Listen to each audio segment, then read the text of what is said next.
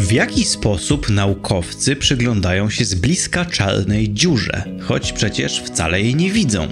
Czy palenie marihuany wywołuje apatię i za co przyznaje się ignoble? Wrzesień w nauce.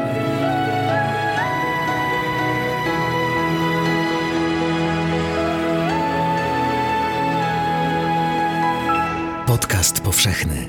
Weź, słuchaj. Dziękujemy patronkom i patronom za wsparcie. Dołącz do grona dobroczyńców podcastu Tygodnika Powszechnego w serwisie Patronite. Cześć i czołem, szanowni państwo, tu Łukasz Lamża i kolejny odcinek Miesiąca w Nauce. Tym miesiącem jest dziś wrzesień. E, zacznijmy może od czarnej dziury. Jest to coś, co zostało opisane już jakiś czas temu, opublikowane właśnie niedawno. E, we wrześniu czarna dziura. No, dla tych z Was, którzy troszkę astronomię śledzą, być może jest zaskoczeniem, ale powiem to, właściwie po raz pierwszy zaobserwowano pojedynczą gwiazdową czarną dziurę. E, zwykle mówimy już o czarnych dziurach jako o czymś zaobserwowanym, potwierdzonym i rzeczywiście tak jest. Więc przyjrzyjmy się może nieco bliżej temu, co właśnie powiedziałem. Po raz pierwszy, co właściwie zaobserwowano. Dwa słowa klucze. Pojedyncza i gwiazdowa. Zacznijmy od tego kwalifikatora gwiazdowa. E, istnieją różne czarne dziury, małe i duże, natomiast ich pewną specjalną klasą są tak zwane supermasywne czarne dziury. To są, no, rzeczywiście e, czarne dziury o masie wielu milionów mas Słońca, czyli no, giganty, naprawdę gigantyczne obiekty. Występują one w centralnych regionach e, właściwie wszystkich dużych galaktyk, w tym i naszej własnej. I w zasadzie już od dłuższego czasu mówimy o tym z takim właśnie mniej więcej poczuciem pewności. To znaczy, mówimy tak, wygląda na to, że w centrum każdej dużej galaktyki jest taka oto właśnie czarna dziura. I te były wielokrotnie mierzone. Oczywiście obserwacja jako taka, dosłowna obserwacja jest y, wykluczona. No cóż, czym bowiem jest czarna dziura? No, jest czymś takim, co zgromadziło w pewnej ustalonej objętości pewną ustaloną tak dużą masę, że ze względu na stopień zakrzywienia czasoprzestrzeni nic nie jest w stanie się z tej objętości wydostać. Taka byłaby najzwięźlejsza współczesna definicja czarnej dziury. A więc nie możemy liczyć na to, że z wnętrza tej y, ustalonej objętości cokolwiek się do nas wydostanie, czy to jakaś cząstka, czy to jakiś sygnał, czy jakiegokolwiek typu. Natomiast możemy okolice obserwować, możemy na przykład patrzeć, w jakim tempie coś się wokół tego miejsca kręci. I taką właśnie metodą między innymi możemy wyznaczyć masę choćby supermasywnej czarnej dziury. I to mamy. I możemy stwierdzić, że no, wygląda na to, że na tak małej objętości jest zgromadzona tak duża masa, że no, po prostu jest to czarna dziura. No ale to są czarne dziury supermasywne, wokół których nam coś tam, e, całe układy gwiazdowe nawet mogą się kręcić. Drugie moje słowo klucz to była pojedyncza, dlatego że no znowuż, jeśli mamy do czynienia z układem podwójnym, czyli mamy dwie gwiazdy kręcące się wokół wspólnego środka masy, blisko siebie w układzie podwójnym, no to jeśli jednej z nich przydarzy się zostać czarną dziurą, a tak właśnie się dzieje od czasu do czasu, jeśli gwiazda jest odpowiednio masywna, no to pod koniec swojego życia zapada się w sobie i zostaje czarną dziurą. No w każdym razie w takim przypadku mamy do czynienia z układem podwójnym i znamy takie układy. No jest to też rzecz dość charakterystyczna. No, mamy coś, co wydaje się orbitować wokół, no właśnie czego? Wokół czegoś, czego nie widzimy. I takie przypadki też są znane. I mamy, mamy dużo takich przykładów, mm, na podstawie których wyrabiamy sobie naszą wiedzę o czarnych dziurach. No, jesteśmy to w stanie dzisiaj już modelować, jaka była historia takiego układu. Dwa obiekty, nawet zdarza się, że yy, wygląda na to, że dwie czarne dziury orbitujące wokół siebie, słuchajcie, takie rzeczy też są w naszym kosmosie możliwe. Natomiast, no właśnie, to są dwa szczególne przypadki. Natomiast najbardziej wydawałoby się typowym przypadkiem będzie gwiazda, która po prostu wędruje sobie samodzielnie przez galaktykę, tak jak nasze własne Słońce, i w pewnym momencie w przeciwieństwie już do naszego Słońca, zapada się i zostaje czarną dziurą. Nasze Słońce jest zbyt lekkie, jak na takie sztuczki. Natomiast 15-20 razy cięższa gwiazda tak właśnie prawdopodobnie skończy. No i co wtedy powstaje? Na początku powstaje supernowa, więc mamy wybuch, w środku mamy zapadanie się, kolaps, no i cóż dalej? Kiedy już supernowa się rozwieje, kiedy już ten wybuch przeminie, no to zostanie czarna dziura wędrująca sobie przez galaktykę. No i właśnie, czym ona jest dla obserwatora? No w zasadzie, jeżeli nic na nią nie spada, nic tam się nie rozgrzewa, nic wokół niej się nie kręci, to jak właściwie coś takiego zobaczyć? Jak zobaczyć, jak zaobserwować coś, czego, no właśnie, czego, czego nie ma dla żadnej z naszych metod obserwacyjnych? No, jest przynajmniej jedna sztuczka a właściwie tak naprawdę jest tylko jedna pewna sztuczka. I jest to zjawisko nazywające się mikrosoczewkowanie grawitacyjne. No więc, żeby zrozumieć, co teraz zaszło, króciutko o mikrosoczewkowaniu grawitacyjnym. Y, to jest takie dosyć ciekawe zjawisko, przewidziane około 100 lat temu przez pana Alberta E, zwanego też Albertem I, zależnie od tego, jak wymówić jego nazwisko, przewidział on, że grawitacja, ponieważ tak naprawdę jest zakrzywieniem czasoprzestrzeni, będzie też zakrzywiać promienie światła. Czyli światło przelatujące w pobliżu odpowiednio masywnego obiektu zakręci się, nie będzie leciało po prostej jak prosta od linijki. Tak jak sobie zawsze wyobrażaliśmy proste, posługując się e, linijką na papierze, będzie leciała po krzywej z punktu widzenia normalnego, płasko e, myślącego człowieka. Wiemy, że tak jest, zostało to potwierdzone już dawno temu, nawet y, w odniesieniu do naszego Słońca. Nawet nasze własne Słońce jest wystarczająco masywne, aby światło czegoś, co się znajduje za nim, z naszej własnej perspektywy, w pobliżu tarczy Słońca się zakrzywiło. To było zresztą jedno z pierwszych potwierdzeń, że Einsteinowi o coś naprawdę sensownego chodziło. Zostało to zaobserwowane y, m.in. przez Eddingtona z okazji zaćmienia Słońca. Ciekawa historia, może na E, inną okazję. Tak czy inaczej wiemy, że masywne obiekty działają poniekąd jak lupa. Stąd zresztą nazwa soczewkowanie grawitacyjne. Masa zachowuje się jak soczewka. No więc jeżeli chcemy wyobrazić sobie, co tutaj e, zaszło w tym badaniu, o którym wam właśnie opowiadam, no to wyobraźmy sobie, że śledzimy nocne niebo, przyglądamy się tysiącom i tysiącom gwiazd, po prostu wybranymi tak, żeby nam było wygodnie, i czekamy na taki moment, kiedy któraś z tych gwiazd nagle zacznie nam się deformować. Na przykład zacznie delikatnie przesuwać swoje położenie, zacznie się robić coraz jaśniejsza. Dlaczego by tak miało być? No, są powody, dla których gwiazdy mogłyby zacząć pojaśniać się, natomiast w żadnym wypadku naturalne ich własne przyczyny nie sprawią, że tak równomiernie, powolutku będzie ona nam jaśniała jak wskutek przesuwania się między tą gwiazdą a naszymi oczami czarnej dziury. Taka czarna dziura, choć jej samej nie zobaczymy, to zobaczymy skutki jej obecności. Czyli może się tak zdarzyć, że spośród wielu tysięcy gwiazd w naszej własnej y, galaktyce, któraś z nich w pewnym momencie znajdzie się na jednej linii z najpierw czarną dziurą, a potem nami. I w takim przypadku zobaczymy to tak wyobraźmy sobie, jakbyśmy gdzieś tam przez nocne niebo y, przesuwali taką wielką lupą. Wyobraźcie to sobie. Patrzycie w nocne niebo, skupiacie się na jednej gwiazdce wybranej przez siebie i w pewnym momencie jej obraz zaczyna się powolutku deformować. Robi się jaśniejsza, powiększona, jak gdyby ktoś przesuwał przed naszymi oczami lupą, a później to przemija. I to właśnie zaszło. Jest kilka takich projektów polegających właśnie na tym, że pilnie przyglądamy się wybranym tysiącom gwiazd, czekając na właśnie taki moment. I w zeszłym miesiącu naukowcy donieśli właśnie o jednym z takich przypadków, kiedy najpierw zauważyli, że jedna z gwiazd tajemniczo się pojaśnia, a później zagonili do roboty y, teleskop kosmiczny Hubble'a, żeby nam to bardzo dokładnie zobrazował. I po nałożeniu na siebie wielu obserwacji wykonywanych przez liczne obserwatoria na całym świecie, niezwykle precyzyjne pomiary jasności tej gwiazdy, a następnie teleskop kosmiczny Hubble mieszący delikatnie przesuwające się miejsce, gdzie ta gwiazdka się na niebie znajduje. Wszystko to pięknie nałożyło się na y, nasze przewidywania, jak powinna wyglądać taka grawitacyjna soczewka.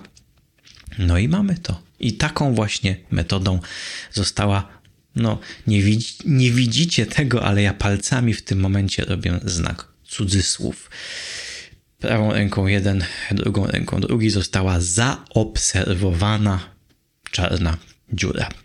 Jej samej oczywiście nie zobaczyliśmy, no bo jakżeż zobaczyć coś, czego zobaczyć nie sposób, ale zobaczyliśmy, że jest soczewka.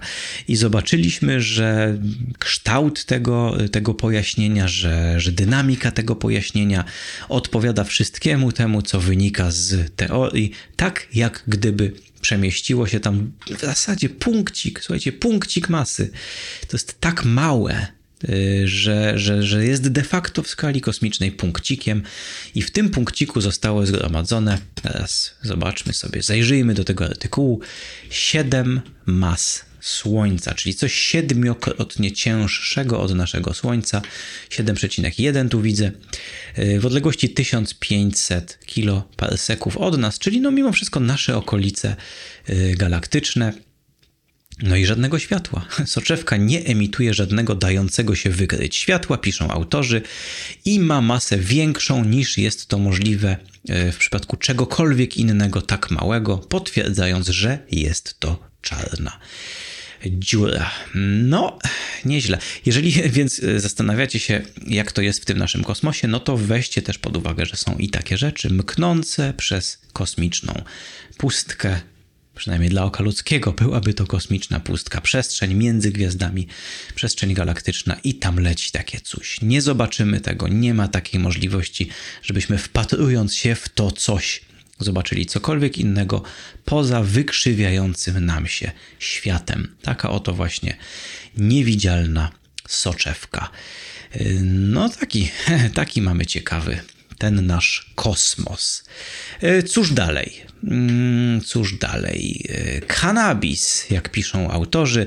E, zauważyłem, że w piśmiennictwie naukowym przyjęło się używać tego określenia cannabis. Nie piszą marijuana, tylko piszą cannabis. To takie bardziej medyczne właściwie określenie na jedną i w tym przypadku tę samą rzecz, dlatego że badani byli e, młodzi ludzie. E, jedna grupa to byli nastolatkowie. Zaraz zobaczmy sobie, jaki to był dokładnie zakres wieku: 16 e, do 18 a następnie młodzi dorośli 26 do 29 lat i w jednej i w drugiej grupie zostały zaproszone osoby palące marihuanę regularnie mm, i osoby nie palące jej w ogóle.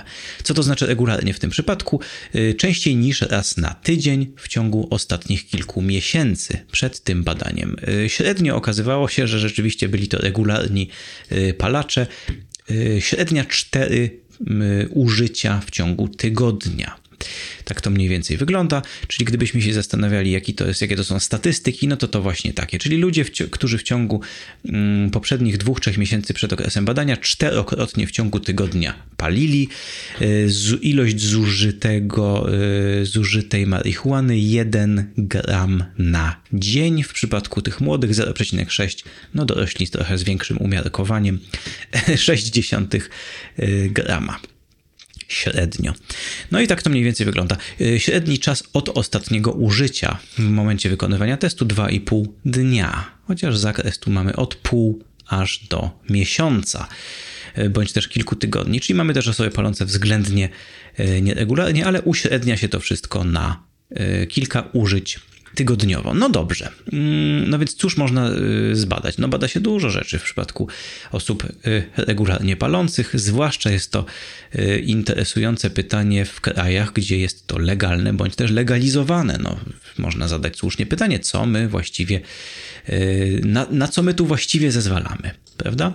Natomiast osoby, znaczy osoby żyjące w krajach, gdzie jest to nielegalne, mogą zadać sobie bliźniacze pytanie, na co, cóż to jest, na co my tu właściwie nie zezwalamy. No, w tym przypadku zostało zadane y, pytanie, jak to jest z tym stereotypem y, zdemotywowanego, leniwego, nie potrafiącego się zorganizować, y, nie odczu- z takiego z...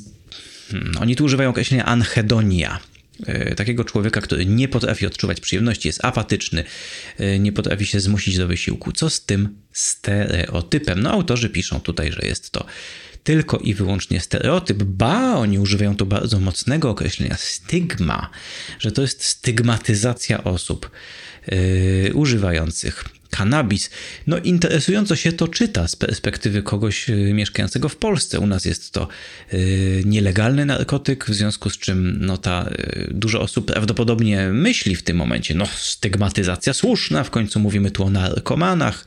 Tymczasem z perspektywy kogoś, kto mieszka w kraju, gdzie jest to legalne, albo mieszka w stanie Stanów Zjednoczonych, gdzie jest to legalne, no można by słusznie zapytać, no dobrze, ale no ludzie, to są ludzie robiący coś, co po prostu można robić, idą do sklepu, kupują kupują, palą, e, taki mają styl życia, no i w związku z tym, czy e, aby przypadkiem powinniśmy mieć na ich temat jakieś negatywne e, skojarzenia.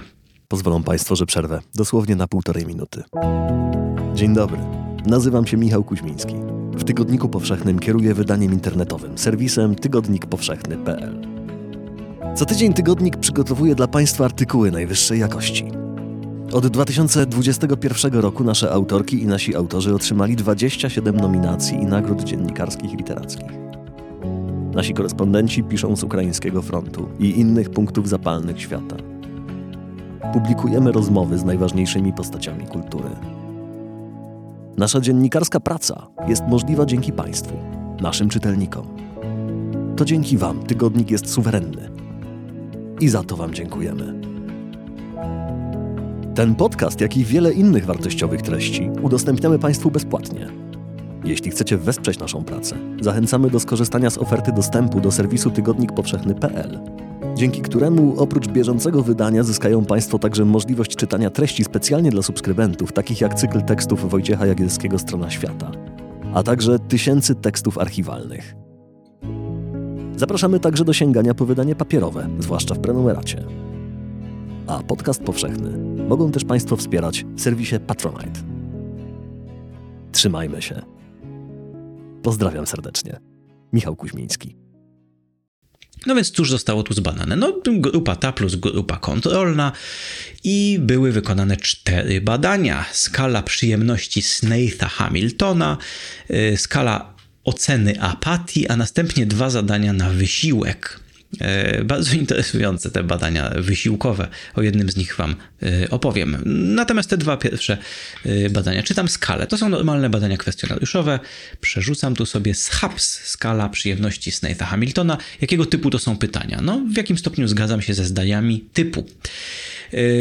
Bardzo wielką przyjemność sprawia mi ciepła kąpiel albo orzewiający prysznic. Lubię czuć zapach kwiatów albo świeżo upieczonego chleba. Lubię spędzać czas z przyjaciółmi. Przyjemność sprawia mi oddawanie się hobby, mm, na przykład pomaganie innym ludziom sprawia mi przyjemność. Sprawia mi przyjemność, gdy chwalą mnie inni ludzie. Jasny, słoneczny dzień sprawia mi przyjemność. Telefon od przyjaciela, herbata, kawa, czytanie książki, gazety. Krótko mówiąc, to jest test, to jest kwestionariusz psychologiczny mierzący anhedonię, czyli nieumiejętność odczuwania przyjemności. To jest termin psychologiczny. Osoby, które udzielają niewiele odpowiedzi albo te odpowiedzi są mało e, intensywne punktowo, e, są to osoby, które nie odczuwają przyjemności z życia. E, drugi test, to jest ten test ocena ewaluacji, to są z kolei zdania typu I get things done during the day, czyli załatwiam rzeczy. Ciężko jest to łatwo przetłumaczyć na język polski, ale no, to, co chcę załatwić, to załatwiam. Potrafię sobie poradzić z załatwieniem rzeczy w ciągu dnia.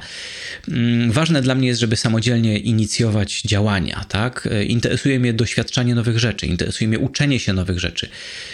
Wkładam chociaż minimalną ilość wysiłków w każdą rzecz, którą robię E, staram się żyć intensywnie. Jest bardzo dla mnie istotne, żeby skończyć coś, co zacząłem. Spędzam sporo czasu robiąc rzeczy, które mnie interesują, albo też zdania o przeciwnym wydźwięku. Na przykład ktoś musi mi powiedzieć, co zrobić, żebym coś zrobił. Albo nie przejmuję się moimi problemami w takim stopniu, w jakim czuję, że powinienem. E, no i tak dalej, i tak dalej. I tak dalej. Nie mam inicjatywy, nie mam motywacji. Krótko mówiąc, to jest, e, to jest kwestionariusz, którego autorzy nazywają tę cechę, którą mierzą apatią. Łatwo sobie chyba wyobrazić, jak kim byłby człowiek, który by udzielał e, skrajnych odpowiedzi na tego typu e, pytania. Rzeczywiście jest to bardzo bliskie takiego stereotypo, e, bliskie stereotypowi takiego apatycznego, leniwego, nieumiejącego się zorganizować, spalonego człowieka. Y, na końcu test zupełnie, znaczy test, no tak, no test najzupełniej fizyczny. Słuchajcie, osobom biorącym udział w tym eksperymencie zaproponowano mm, najpierw, to był ten pierwszy test, y, zapytano ich, jak wielką przyjemność sprawiłoby im coś tam, coś tam, coś tam. Tam były chyba trzy rzeczy do wyboru przejadę sobie tutaj, żeby powiedzieć. 30 y, sekund posłuchania przez 30 sekund ulubionej piosenki, y, kawałek czekolady albo y, moneta. tak, jakaś tam niewielka nagroda pieniężna. No i najpierw mieli oszacować, jak dużą przyjemność by im to sprawiło, a następnie abracadabra zostało im to właśnie wręczone, to co sobie wybrali, że sprawiłoby im największą przyjemność. A następnie zostali poproszeni, żeby odpowiedzieć, jak wielką faktycznie im to sprawiło przyjemność. Jest to, wyobraźcie sobie, znany z literatury naukowej, z literatury psychologicznej sposób y, oszacowywania, jak wielką faktycznie ludzie odczuwają przyjemność w życiu z różnych małych przyjemności życiowych. Natomiast drugie badanie polegało na tym bardzo, za przeproszeniem, małpie zadanie. Mianowicie y, polegało na tym, że badani mogli uzyskiwać y, drobną mm, nagrodę za wciskanie przycisku i było sprawdzone, jak dużo wysiłku są w stanie włożyć, zupełnie czysto fizycznie, fizycznego wysiłku, ile razy są w stanie ruszyć ręką, po prostu wciskać przycisk, żeby e, uzyskać nagrodę. I w ten sposób też, jak się okazuje, mierzy się nie tylko małpiatki, e, czy też naczelne wyższe, ale mierzy się także i bardzo wysokiego naczelnego, jakim jest Homo sapiens. No, krótko mówiąc, wykonano takie właśnie cztery oto badania i wykazano, patrzę w tym momencie na słupki, bardzo ładnie. W każdym przypadku jeden ze słupków jest zielony, to są właśnie cannabis users, a drugi jest szary. I patrzę w tym momencie na raz, dwa, trzy, cztery, pięć, sześć, siedem takich zestawów słupków. No w żadnym z nich nie wystąpiła tak naprawdę znacząca statystycznie yy, różnica. Krótko mówiąc, no cóż, no wystąpiły czasami różnice pomiędzy y, nastolatkami a osobami dorosłymi, natomiast nie na to w tym momencie patrzymy. Jeżeli chodzi o różnice pomiędzy osobami używającymi regularnie e, kanabis, a osobami nieużywającymi regularnie kanabis, nie wyszła znacząca statystycznie różnica pod żadnym z tych czterech względów. Tam mamy różne też warianty, nie będziemy w to wszystko wchodzić. Krótko mówiąc, no w żadnym teście. W żadnym teście, który został wykonany tego typu wynik nie został zaobserwowany. No i tyle chyba. Tyle, tyle. Nie będę tego komentował, cóż ja będę komentował. Potem byście mi powiedzieli, że to źle skomentowałem. A na końcu yy, ignoble, ignoble, nie wiem czy śledzicie ignoble. Ignoble to są takie noble, tylko ig. Y, zwykłe, ja to zwykle mówię tak. Teoretycznie ignoble, no to jest w nazwie ignobli nagrody, które mm, wręczane są za, za osiągnięcia, które najpierw nas rozbawiają, a później e, od nich się zamyślamy. They first make people laugh and then they make them think.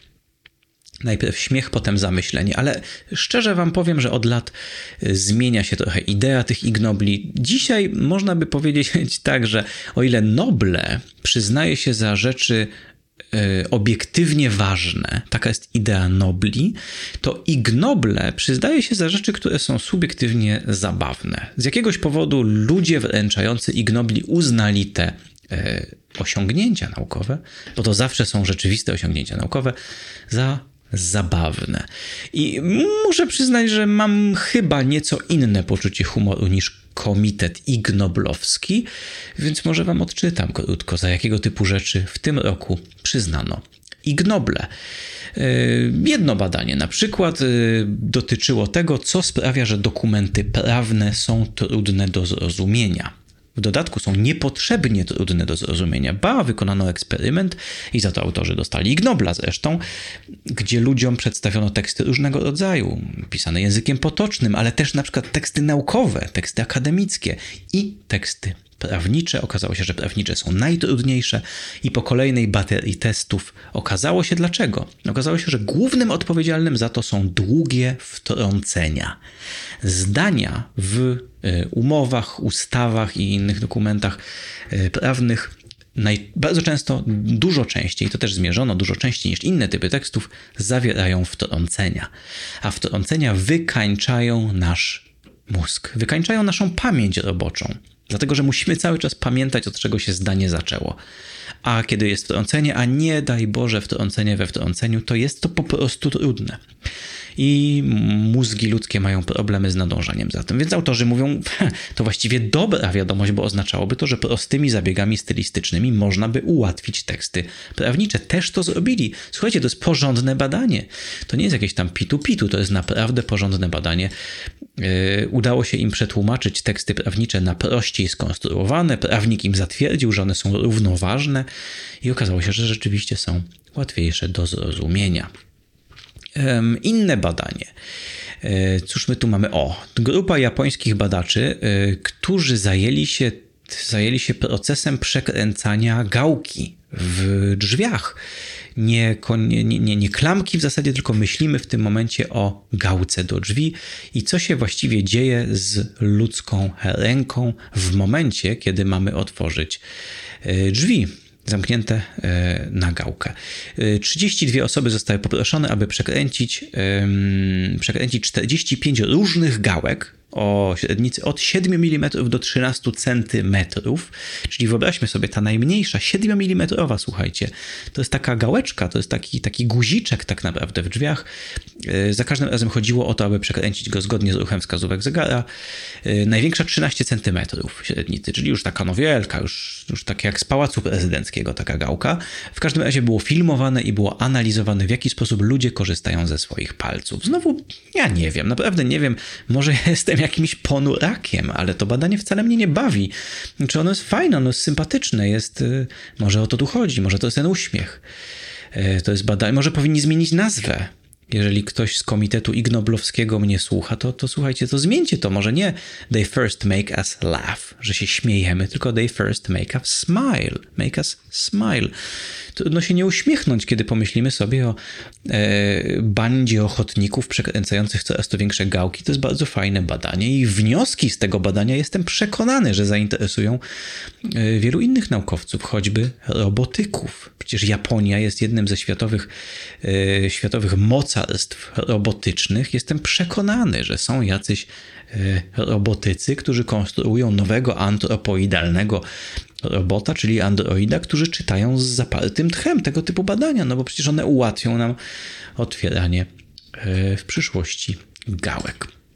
Cóż my tu jeszcze mamy? No, e, Magnus Gens to jest doktorat, to jeszcze nie jest, słuchajcie, badanie opublikowane w czasopiśmie, to młody naukowiec. Magnus Gens otrzymał Ig Nobla za stworzenie e, lalki zderzeniowej, tak zwanej crash test dummy, czyli to są te te lalki to są, to są e, manekiny, przepraszam, stosowane w testach e, uderzeniowych, tylko to jest akurat manekin udający łosia.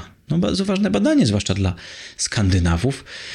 Tyle mamy wypadków z udziałem łosia, no więc bardzo dobrze, że w końcu facet skonstruował mm, z takiej bardzo twardej, wytrzymałej gumy, mm, skonstruował makietę doskonale udającą łosia, wykonał eksperymenty nawet zderzał, udało mu się e, uzyskać dwa samochody, mm, które przetestował na okoliczność zderzenia ze swoim manekinem. Zostało potwierdzone, że wzorzec wgnieceń w samochodzie odpowiada takiemu, który rzeczywiście występuje w czasie zgniecenia z prawdziwym żywym łosiem, w związku z czym, no być może mm, gdzieś kiedyś ktoś, jakiś, nie wiem, czy Saab jest jeszcze szwedzki, ale może jakiś producent samochodów zechce na bazie manekinu Magnusa Gensa testować swoje samochody również i na okoliczność zderzenia z łosiem. Y, cóż my tu jeszcze mamy? Fizyka, czy też może matematyka plotkowania, to jest, taka, mm, to jest takie badanie e, z gatunku, z gatunku symulacji, z gatunku symulowania zachowań międzyludzkich. W tym przypadku była wykonana taka, została wykonana taka analiza, w jakich warunkach w jakich warunkach plotki rozchodzą się w jakim tempie. Tutaj konkretnie rzecz biorąc chodziło o sprawdzenie, czy czy przekazywanie plotki uczciwe czy nieuczciwe, w jaki sposób ono wpływa na proces przekazywania plotek. No i co? No i jest, tak? Jest. Nie wiem, czy, e, czy to z kolei znajdzie jakieś zastosowanie, ale przecież nauka nie zawsze musi znaleźć jakieś zastosowanie, a dowiedzieć się troszkę więcej o człowieku i o tym, w jaki sposób plotkujemy. Dlaczegoż właściwie cóż w tym śmiesznego? A na koniec y, akcent polski. Mm, słuchajcie, no w przypadku Nobla można przyznać Nobla jednocześnie y, zaledwie trzem osobom, natomiast ich Noble są dużo bardziej uczciwe. Czasami sukces ma wielu ojców i matek. W tym przypadku y, większa grupa polskich badaczy, słuchajcie, no odczytam może laureatów medycznego Ig Nobla 2022 E, Ig Nobla z medycyny w roku 2022 roku otrzymali. No, szanowni Państwo, no, nagródźmy ich oklaskami.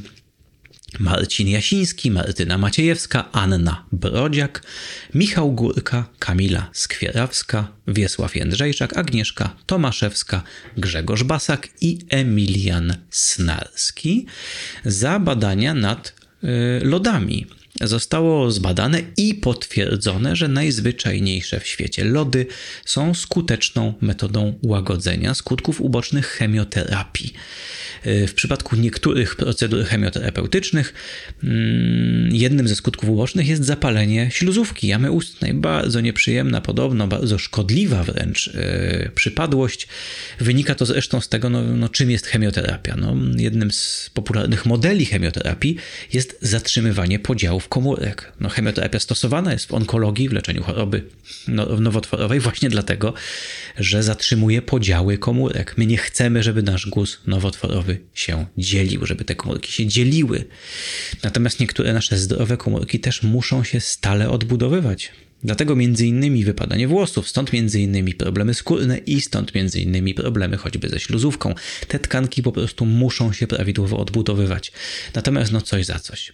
I kiedy zmagamy się z chorobą nowotworową, no to czasami musimy e, pewne ofiary ponieść. Zapalenie śluzówki jamy ustnej jest jednym właśnie ze skutków E, jednego z takich, e, z jednej z takich substancji chemioterapeutycznych o nazwie melfalan. No i co się okazało? Jednym ze sposobów łagodzenia tego skutku ubocznego jest rzucie kostek lodu. Wiecie, lekarze mają czasami takie bardzo powiedziałbym, no, medyczne podejście do tematu. No, dobrze by było ochłodzić wnętrze jamy ustnej, no to zastosujmy lód tak, zwęzi to naczynia krwionośne, może złagodzić stan zapalny i rzeczywiście wydaje się to działać. Natomiast rzucie kostki lodu nie jest specjalnie przyjemne, prawda? A jeszcze dzieci. Dzieci nie za bardzo są chętne, żeby po prostu, bo im się powie, żeby rzuć kostkę lodu. Tymczasem, jeśli to będą lody, w związku z czym autorzy stwierdzili, no dobrze, zobaczmy. Mówiło się już od jakiegoś czasu wśród onkologów, że może by właściwie stosować w tej sytuacji lody. Więc zamiast dać ludziom do rzucia kostki lodu, to wybrali się do sklepiku szpitalnego i kupili normalne lody. Bardzo to jest podkreślone w tym artykule, czytałem ten artykuł, że nie są to jakieś tam specjalne medyczne lody onkologiczne, tylko to są normalne polskie lody ze sklepu. Zarówno. Yy, wodne, czyli sorbety, jak i yy, mleczne. Jakbyście się zastanawiali. Yy, pacjenci byli proszeni o to, aby powolutku je zjadać. Czyli najlepiej, najlepszą metodą byłoby odgryźć kawałek, włożyć do ust i pozwolić mu się topić.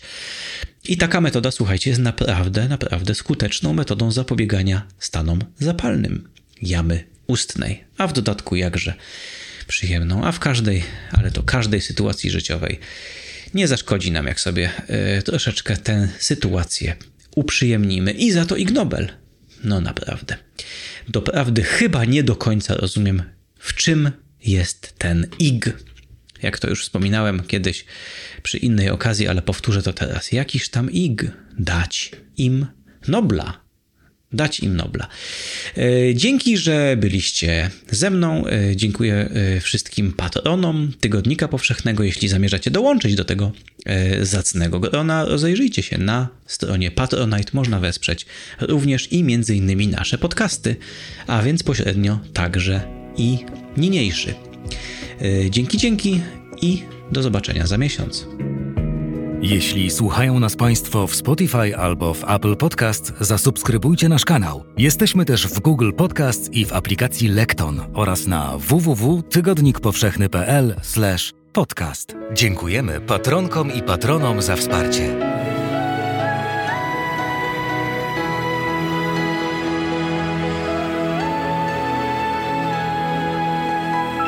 Podcast powszechny. Weź, słuchaj. Współwydawcą podcastu powszechnego jest Fundacja Tygodnika Powszechnego.